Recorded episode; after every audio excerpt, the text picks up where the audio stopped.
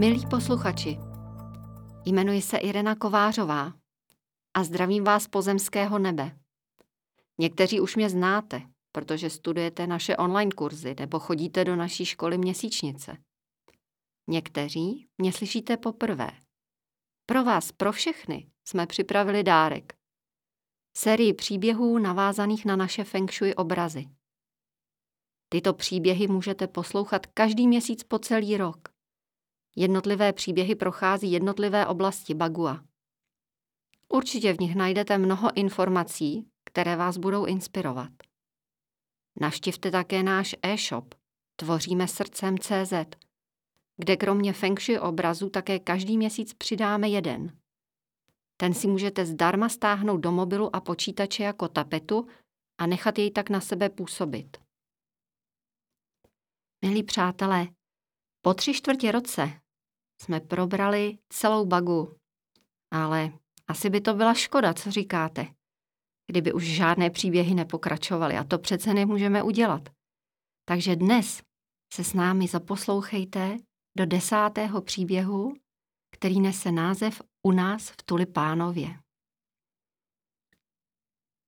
Adam sedí na lavičce v parku a kope špičkou boty do chodníku. Měl by teď být ve škole, ale co z toho? Škola ho nebaví. Neví, proč by se měl učit. Stejně nic nemá cenu. Mračí se Adam. Vždycky všechno blbě dopadne. Adam má pro takovýto pohled na život docela pádný důvod. Od malička si pamatuje jen křik, hádky a to, jak je táta byl, když přišel opilý domů. A nejvíc to odnášela máma Anička. A pak jednou po další ošklivé hádce, kdy táta vyhrožoval mámě s nožem v ruce a potom naštěstí upadl a usnul, tak moc byl totiž opilý, řekla máma. Tak tohle už nebudu snášet. A odešli, tedy spíš utekli, sem do asilového domu.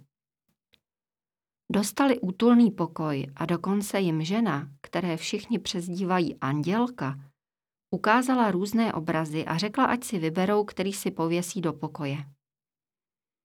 Maminka vybrala u nás tulipánově a pověsila ho na háček na zdi. Adame, proč mi to děláš? Chceš mě trápit, jako to dělal táta? Vyčítá mu máma se slzami v očích. Myslela jsem, že už se začneš chovat jako rozumný kluk a ne, že mi zase budou volat ze školy. Adam se vůbec necítí dobře. Nechtěl mámě ublížit. Najednou slyší sám sebe. Máš pravdu, mami. Zkusím to změnit a začnu hned. Adam si vyndal vodovky, štětce a čtvrtku. Má za úkol zkusit namalovat kopii obrazu, který ho zaujme. Doma žádnou knihu o umění neměli. Obrazy na stěnách nesměly být. Táta tvrdil, že háčky na obrazy by zničily zeď. Ale spíš se mu nechtělo nic dělat. Adam vzpomínal, jaké obrazy viděl na školním výletě v galerii, jenže ani jeden si nevybavoval natolik, aby ho mohl namalovat. Co kdybych zkusil namalovat u nás tulipánově, pomyslel si Adam a v zápětí se pustil do práce. To je odvážný přístup. A mám pocit, že ta barevnost sedí ke tvému výtvarnému naturelu, řekla druhý den ve škole Adamovi učitelka. Zkusíš ještě něco? To vůbec není špatné, dodala a podívala se na Adama. Adam byl překvapený. Ještě nikdy mu nikdo neřekl, že to, co udělal, je dobré.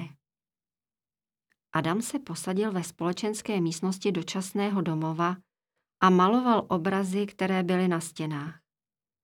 Nevěděl, jestli je mu tak dobře, protože obrazy vyzařují tolik radosti, nebo prostě proto, že ho to moc baví. Adame, to je báječné. Nechceš zkusit chodit na výtvarný kroužek? Povzbudila ho další den učitelka. Určitě máš talent. Sedm měsíců od tohoto dne vyhrál Adam celostátní výtvarnou soutěž. Bylo to, Jako by někdo na kolejích Adamova života přehodil výhybku a jeho vlak se vydal jiným směrem. Mnohem lepším směrem než dosud. Adam našel svůj smysl. Bude tvořit. Ještě mu není jasné, co to bude. Malíř, grafik, designér. A Adam už ví, aby mohl studovat dál, musí se učit. S maminkou už nežijí v asilovém domě, ale v bytě v klidné části města. Dům je už starší, ale byty v něm jsou pohodlné a prostorné. Máma Anička se také hodně změnila. Každou chvíli se směje, pracuje v malé rodinné pekárně a peče fantastický kváskový chleba, pro který si lidé jezdí i z veliké dálky. A její přítel Ondřej je moc fajn, je s ním legrace a naučil Adama spoustu věcí. Chytat ryby, štípat dřevo, zatloukat hřebíky.